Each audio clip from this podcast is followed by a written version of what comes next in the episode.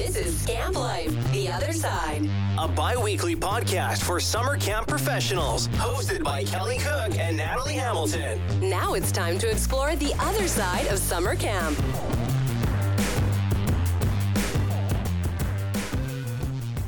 Welcome back to Scamp Life, the other side. It is Kelie and Natalie here today. And uh, we've got an awesome uh, person with us. Their name is Carmela. Um, I'm going to let Carmela introduce themselves. But um, before we get started, today's episode is going to be a really great one to help all directors and leadership uh, w- with staff, with staff training, um, and kind of what they can give their staff as tools uh, seasonally to help talk about DEI with their campers, with other staff, and whatever those conversations might be. So, Carmela, why don't you take a moment and introduce yourself? Yeah, for sure. So my name's Carmela Montenegro. I use she, they pronouns. Love that you're respecting the pronouns, Kelie. Absolutely love it. Um, I work as the race equity, diversity, and inclusion specialist at the REI in Dillon, Colorado. And on the side, I am working as a DEI consultant for Not Mad, Just Misunderstood, a new DEI consultant that I launched earlier this fall. Um, my background is in outdoor education and outdoor retail. I work in REI, uh, Recreational Equipment Incorporated, I think it is. So a lot of my focus is on inclusive leadership, talking to people from different cultures, and a lot of outfitting and understanding different body types when it comes to outfitting different customers, students, and adaptive folk. So that's my background. I met Kelie at a book club hosted by the American Camp Association earlier this fall. Uh, we just clicked. Here we are doing a podcast. Awesome. Thanks, Carmela. Um, so before diving into our main focus around staff and camper conversations in DEI, what is one thing that you feel people get wrong about DEI that you'd like our industry, the camping industry, uh, to understand about it? Yeah, one of the biggest things when I talk to potential clients and a lot of people who are hesitant to take DEI into their own hands is they feel that DEI is a means to attack their person personal values, their team, whereas DEI consultants and DEI educators focus more on educating, finding you in the middle, and I guess easing your way into more inclusivity. I'm not here to tell you that like white people are bad.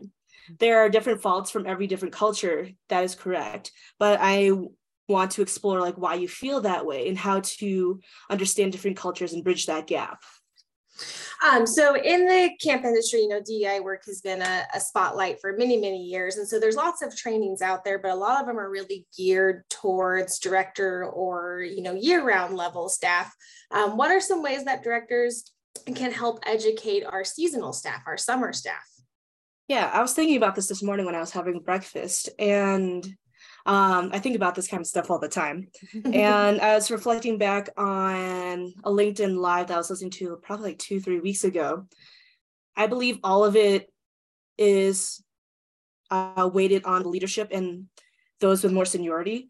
Uh, the quote was systemic problems require systemic change. And a lot of the systems is based on leaders who have been there for years and developed that culture within that team and although uh, the question is based for like the rest of the team, I think um, internally a lot of the emphasis should be on the leadership. And guiding that is setting that example, having those really nice onboarding meetings with the staff members.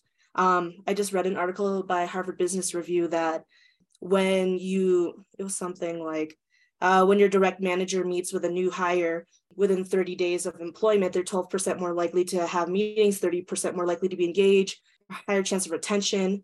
So I think having that early meeting, establishing DEI early on makes it a lot easier to uh, establish that psychological safety, that trust, saying like, I am that resource, I'm not perfect, but I'm here for you. I think that's one of the core things you should do when trying to establish that within the lower level of the team. And another thing that I've seen a lot of talk on in LinkedIn and Twitter is that a lot of leadership, especially those who are like white males, don't really see, don't understand the struggles of BIPOC or uh, neurodivergency or needing aid, is understanding where your limitations are. So I identify as queer first generation immigrant. I know what my labels are. I know what communities I establish myself with. And I know within years of experience what I can talk about. And I use those opportunities to connect with other students and my team. But I cannot talk about the Black experience. I can't talk about having ADHD or autism. So what I do within my team is I have series of resources. I have list of content creators on LinkedIn, Instagram that I recommend that they follow and say, I don't know anything about this. I want to grow with you. Here's some things that I've been learning with um, Renee Chacon, another DEI consultant based out of Commerce City in Colorado. I follow her content. I don't know what it's like to be Indigenous or Latinx. I follow along with my team, say, let's grow, let's talk about this. What can we learn about this? And understanding that humility is super important when you don't um, align with certain communities and growing along with that. And another thing that I do that I'm going to be doing with my client is a personal audit of my social media accounts. I was going through my Instagram page and I was like, okay, it's just a lot of people that look like me, which isn't wrong. Like a lot of Filipino Americans could use the traction, but um, I try to follow more content from folks who have ADHD, folks who are lower income, folks who are more on the activist side of DEI, and folks who are um, more indigenous. So doing a personal audit of your accounts can help you understand different perspectives as well. So again, lowering your limitations where you can speak to uh, auditing your personal accounts. So really, you you recommend that instead of regurgitating everything that we as leadership are learning, that really it's more of creating a safe space and a community and trust with your staff. I think it's a lot easier to develop in my team personally, it's a lot easier to develop that soft skill rather than just saying like, okay, I memorized every single word in uncomfortable man or uncomfortable conversations with a black man like developing that soft skill is a lot easier than mm-hmm. memorizing books and articles at a time and just picking like a couple things and learning alongside with that person yeah well that's an important skill for our summer staff to be able to take on to their next jobs when they're you know not in a seasonal um, role anymore when they do get those full-time roles and those leadership roles wherever they may go past camp you know giving them that that start and those tools and understand how they can build, build on a small scale and then take that with them as they continue their journey on. Mm-hmm. Yeah. Yeah. Soft skills. We love that. Absolutely. so a lot of people out there are talking about bringing in you know consultants to to help with training or or different people who can speak to different areas of either bipoc or dei or different you know sections of it. Um, but for camps who don't have the funds to bring in those those outside resources to train their staff what are some things they and keep in mind that many leadership people in the camping industry are primarily white directors um, what can they do to give staff the tools they need around dei yeah this is a question that i was thinking about the last couple of weeks too and one of the things that came to mind is essentially building a resource deck. And I'm trying to figure out how to do that within my own business for my clients as well, and hoping to share that with the public. So I have a big list of content. So anywhere between like 10 minute to 30 minute YouTube videos, TED Talks, hour long podcasts, books, articles, things that I've read essentially creating lists of questions, like discussion questions based around um, these pieces of content that I've uh, discovered. And it comes back to the quote that I learned back when I was focusing on education. You don't need to reinvent the wheel. You don't have to keep creating your own content. You don't have to create your own learning program. You can learn from so many things on the internet now. The biggest thing now is figuring out how to make that resonate with the team. And something that I'm doing with a client, one of my duties is uh, being involved with their DEI committee and hosting a roundtable discussion or a workshop every month. And I'm thinking to myself, okay, how to create so much content? How do I create so much educational stuff for the client? And I remember sitting in my desk, like right here, thinking, okay, I literally have a Google Doc sheet with tons of articles and figuring out what kind of content and what kind of information your team most need at the time would be very helpful in figuring out how to have those conversations. So I have it was an article I read it a little bit ago talking about uh, it was on Medium talking about people putting um, the FIFA World Cup on television and the perspectives of different people Americans, Spanish, uh, people from Qatar, how they're approaching the media. And one of the questions I posed on LinkedIn is Is there truly a right or wrong to approach media? Is there really a right way to approach culture?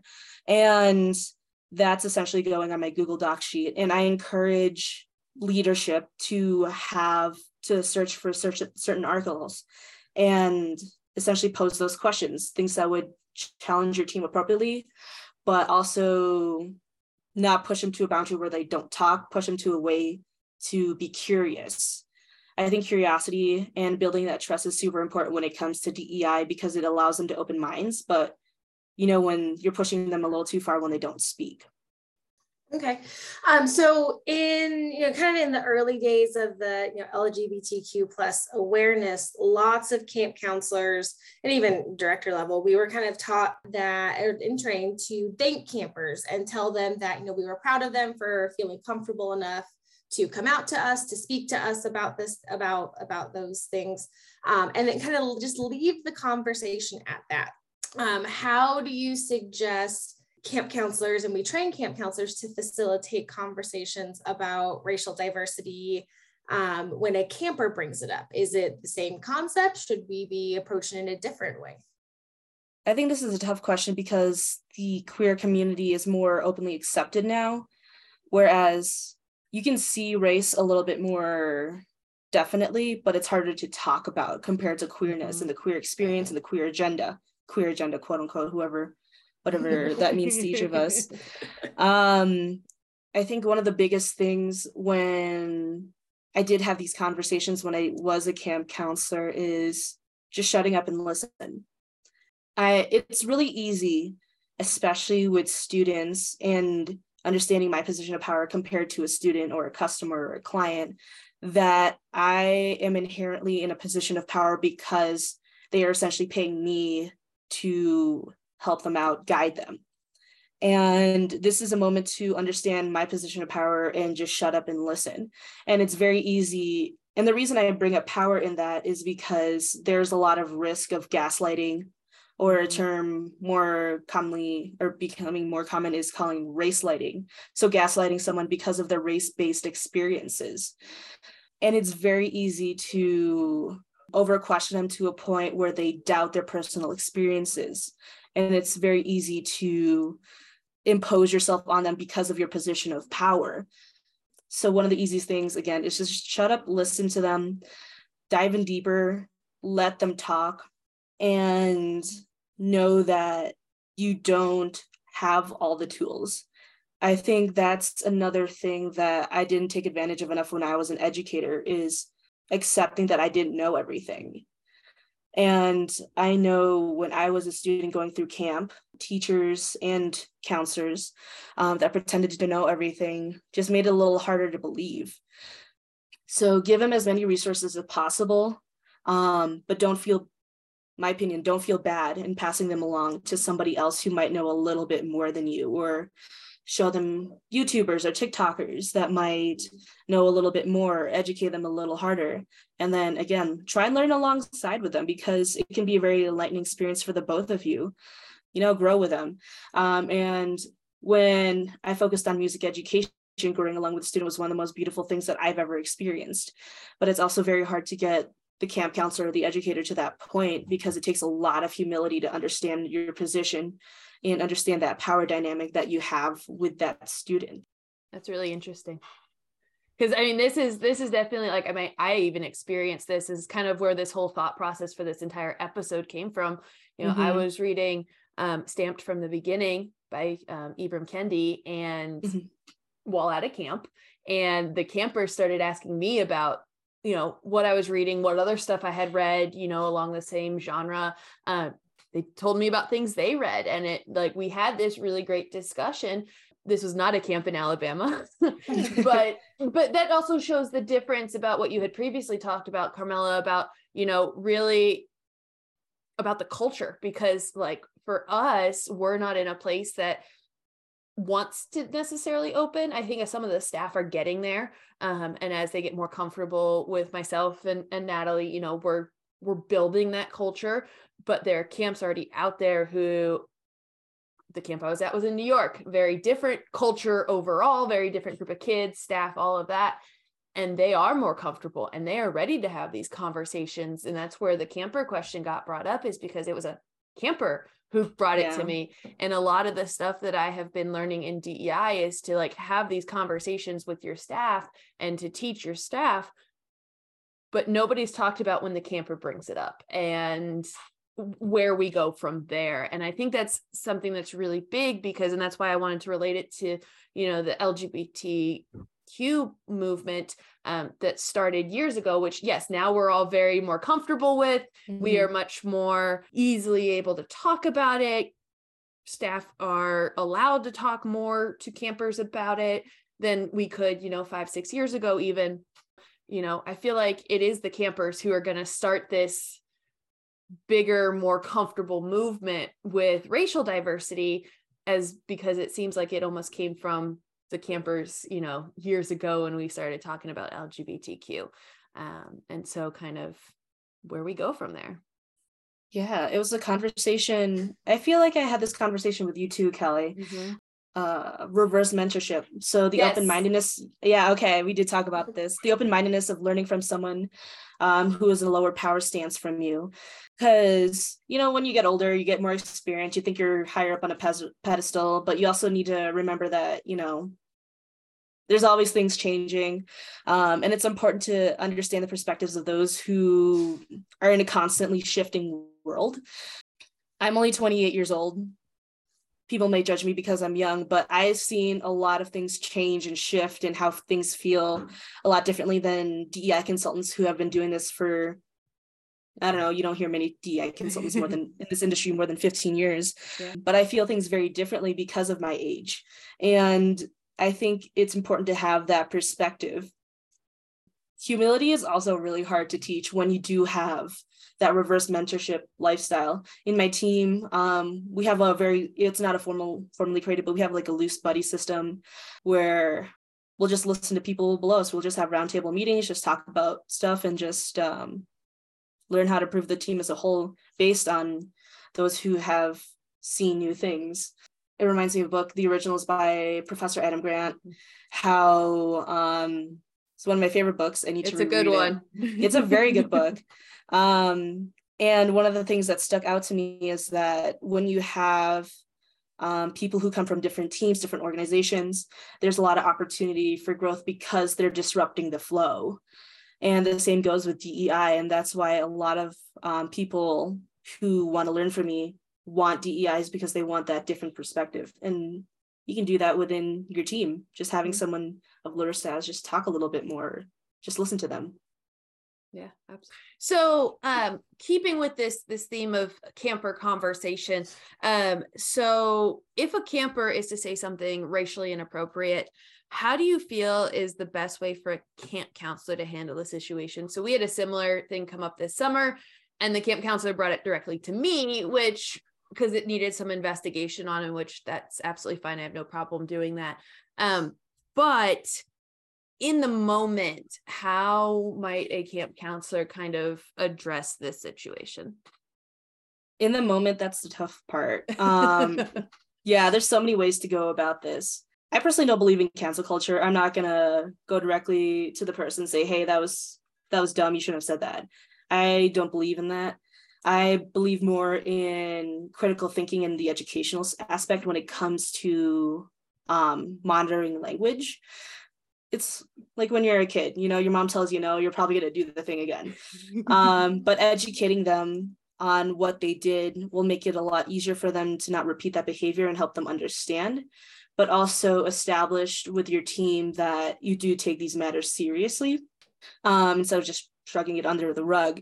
So what I do is, and this happened a couple months ago um, with a team member.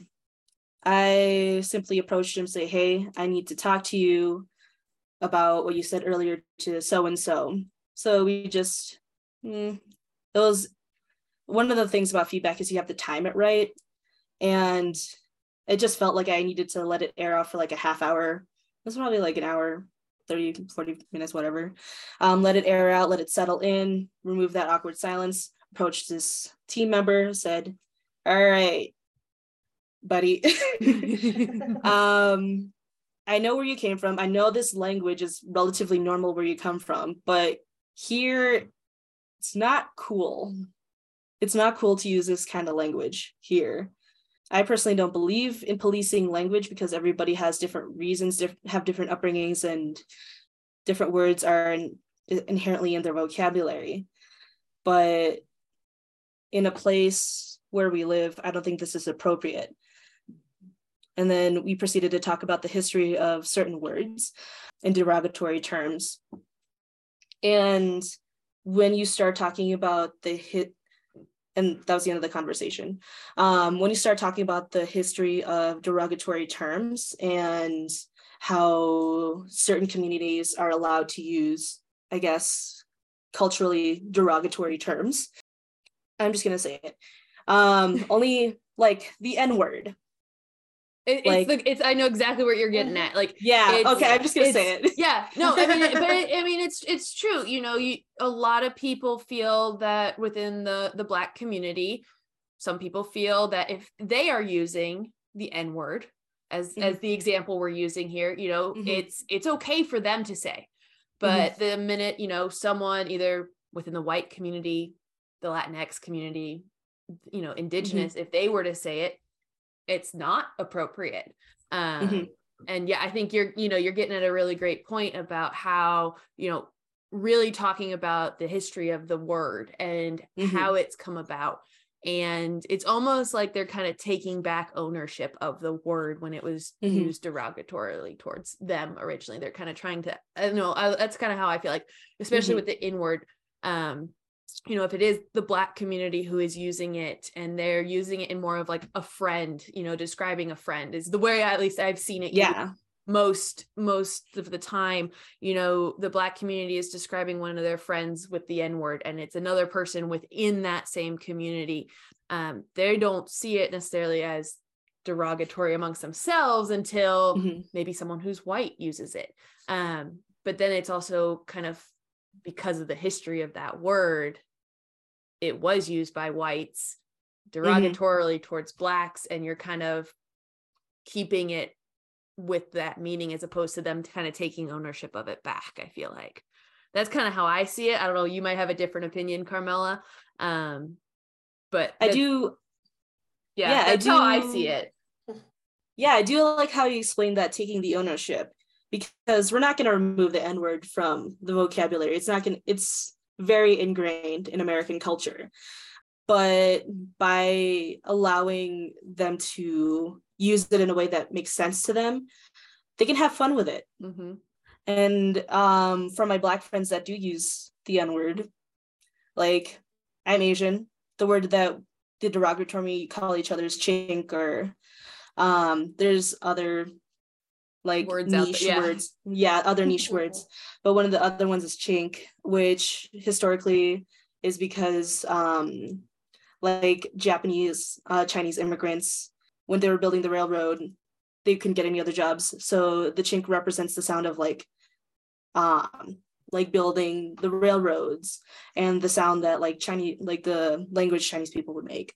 So there's a little history on that terminology. And me using that term is like, okay, it's like calling your friend a bad word, like going to your best friend, what's up, bitch? Like, Right. saying things like Yeah. that. Mm-hmm. Our staff who are equestrian instructors will sometimes call each other heifers. Mm-hmm. Oh, nice. so but it, but exactly it's it's using a word who oh, that you know is outside of the community so like i mean even if i were to go call them a heifer that's going to come differently from me even though we're all friends than the two of them using it amongst themselves Mhm. um you know or exactly like calling your friend a bitch like that's Mhm. it's in a playful way um Mm-hmm. and because there is a relationship there you know that is it's context in in a sense like it's usually using context to to take that word and and make it more playful yeah um relationship and context says a lot about um how you can move forward with that person and uh how you can develop individually as well All right. So, you know, at what point in these kind of camper led conversations do you feel that camp counselors um, should encourage campers to kind of continue the conversation at home, on the bus, um, at the bus stop, um, but continue on with the conversation outside of the camp setting and have those counselors kind of remove themselves from that conversation? yeah.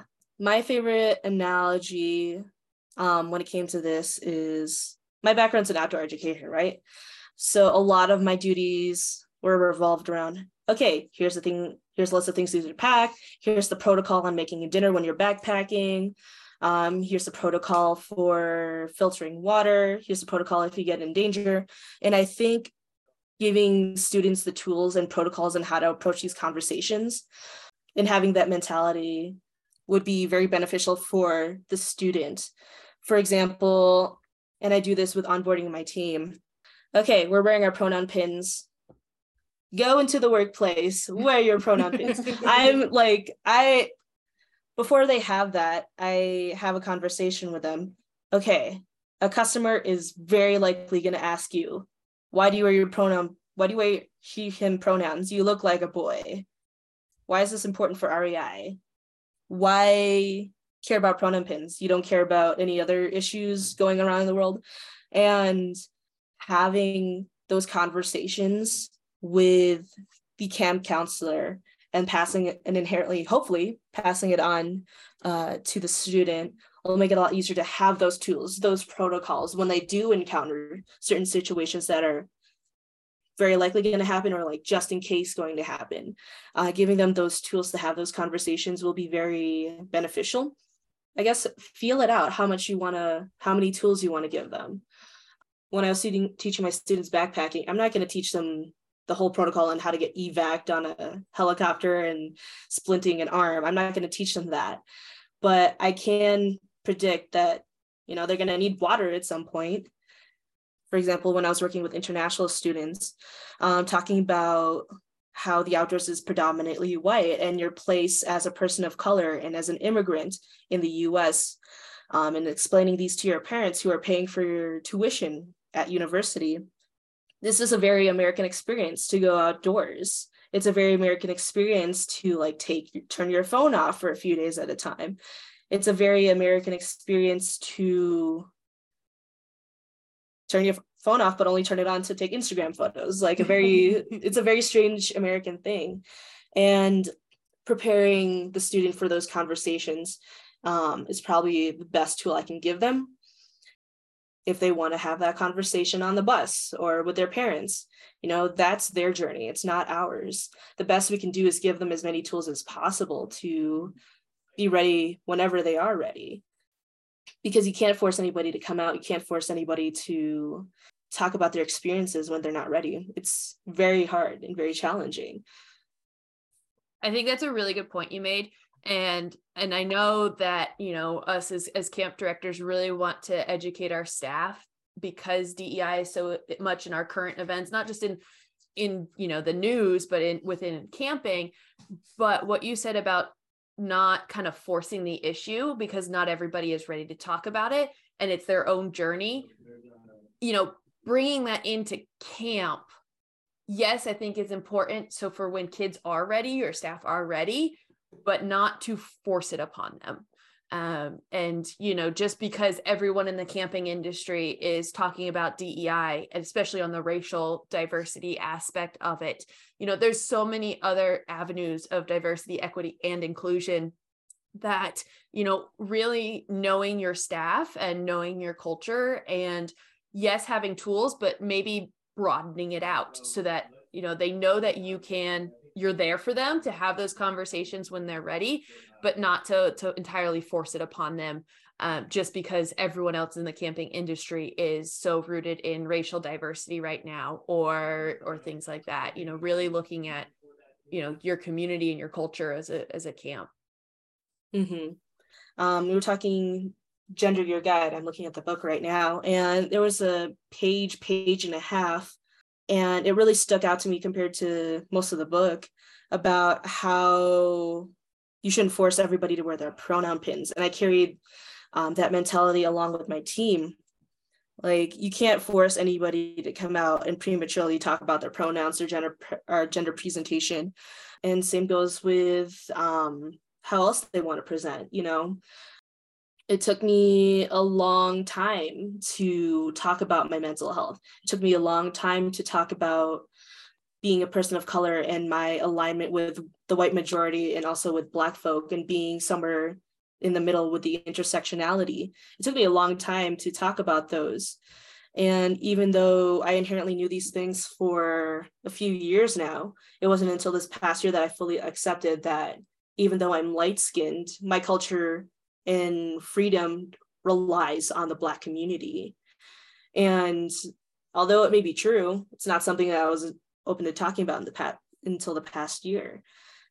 You know, it was just a lot of hard conversations with myself, with my therapist, and other people in my community and other leaders that helped help me explore that. And um, I would like to thank my supervisors and my directors who have had those conversations with me, but they never forced me to talk about my experiences like that.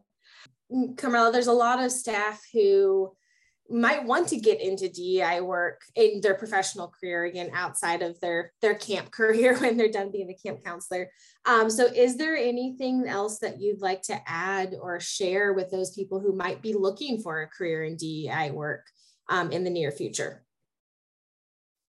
Yeah, there's so much. Um, one it there really is. Um, I have been curious about this work since probably 2018, 2019. My first speaking, um, my first speaking gig for the Student Outdoor Education Conference in Northern Wisconsin at Asheville, Ashland College, Asheville College, um, in Northern Wisconsin. And I was like, I don't know how to go about it.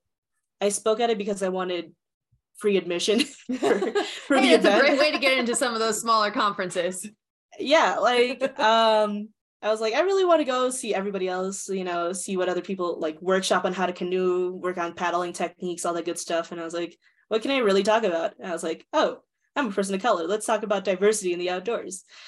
um, and the next step after that is figuring out, I would probably say a niche in the DEI space. Because after that speaking arrangement, I spoke very broadly. It was diverse, how to diversify the outdoors, why we need diversity, something like that and it was super broad. It was a half hour presentation. It was super broad. And i was like i want to do this again but um what do i do? And i spoke like a year later at the american camp association year later two years later um, for the women in camp conference in i want to say december 2019 2020 something like that. Mm-hmm. and focus more on um, multicultural communications and how to talk to people of different cultures. And a lot of it came from my background because of my how I approach leadership as a person of color, for being a Filipino American, how I perceive power and leadership because my parents are Filipino, but also my ability to flex between that because of my American upbringing.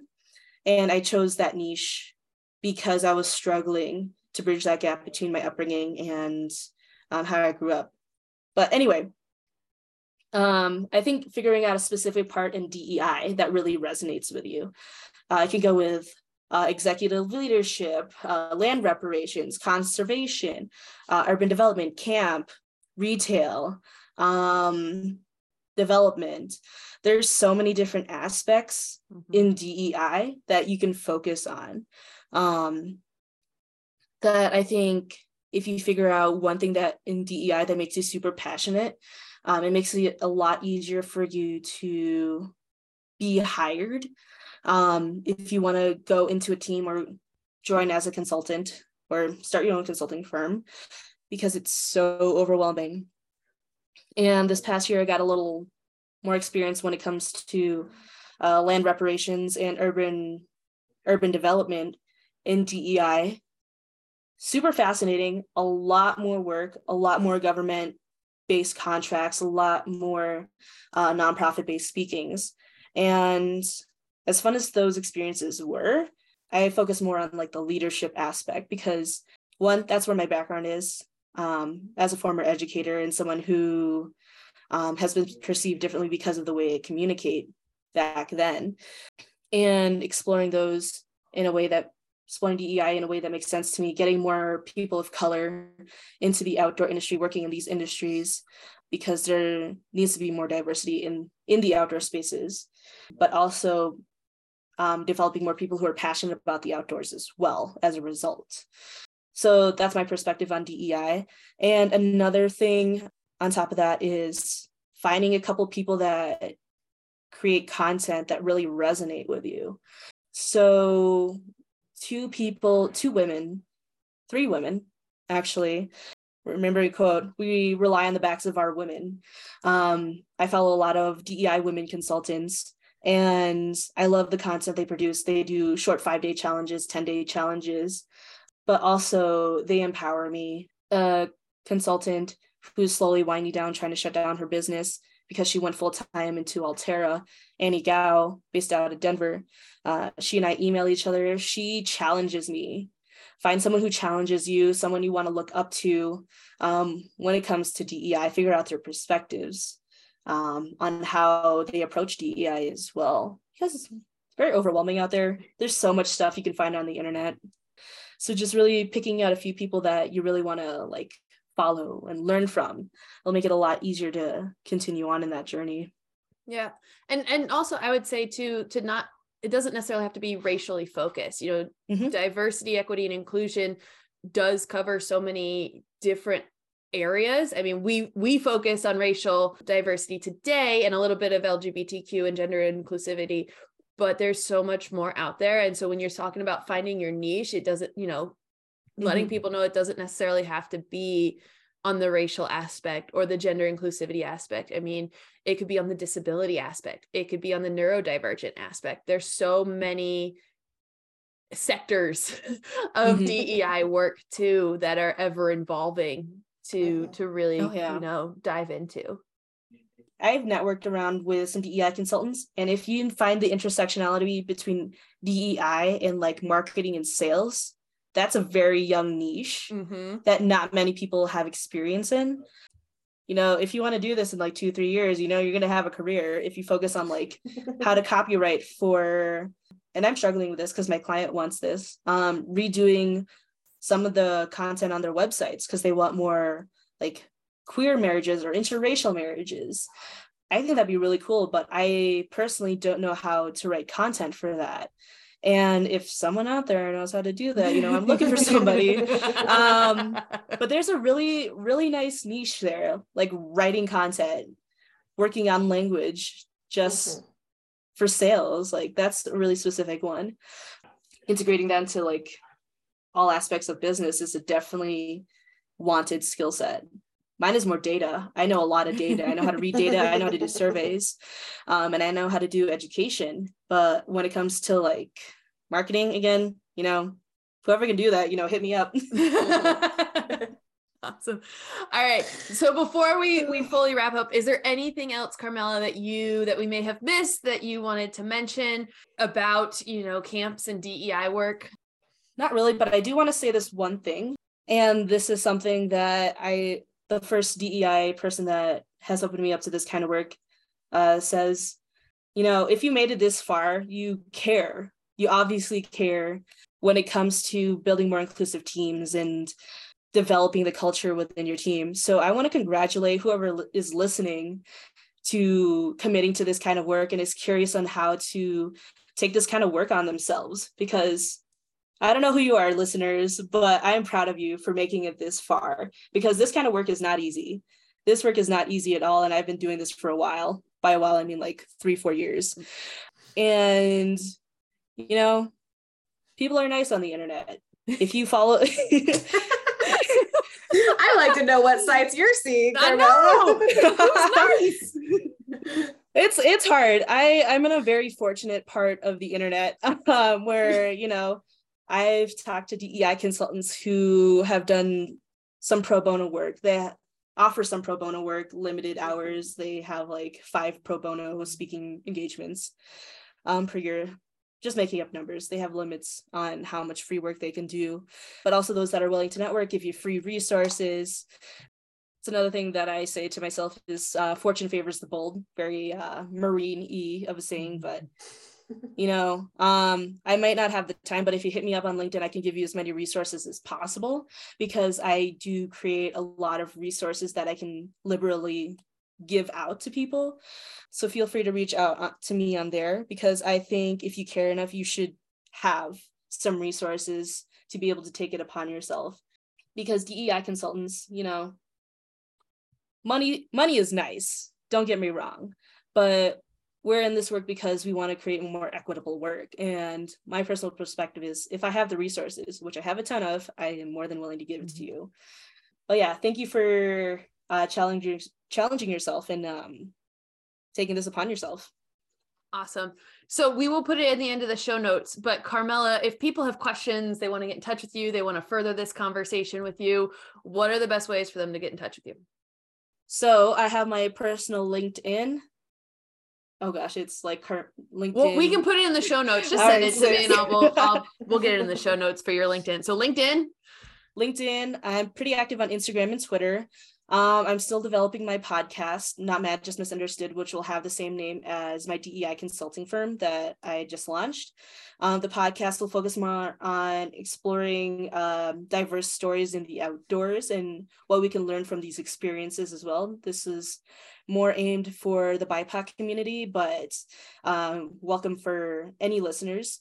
Um, I have my personal website, which I'm still working on, and um, from that, I will hopefully in the next month or two be launching that email, which will have like a resource and give you homework on how to develop your DEI within your team. So you can use that either as something to journal on, meditate on, or a roundtable discuss on.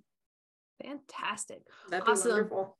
Yeah. So we just want to say thank you, Carmela, for taking the time today to talk with us and our listeners. I think this is such an important topic um, and something that hasn't really gone into that thought process just yet. We're still kind of very, I won't say we're new to it because I feel like we're a couple years in now, so we're we're getting a lot more steam, a lot more you know information on what's going on. But in terms of getting into the how to train our staff, what conversations, I think we're starting to kind of really we're now at that point. It's time to dig in. So thank you, mm-hmm. Carmela, for being thank here you. today. And we will make sure all of her ways of getting in contact with her are in our show notes. So check those out.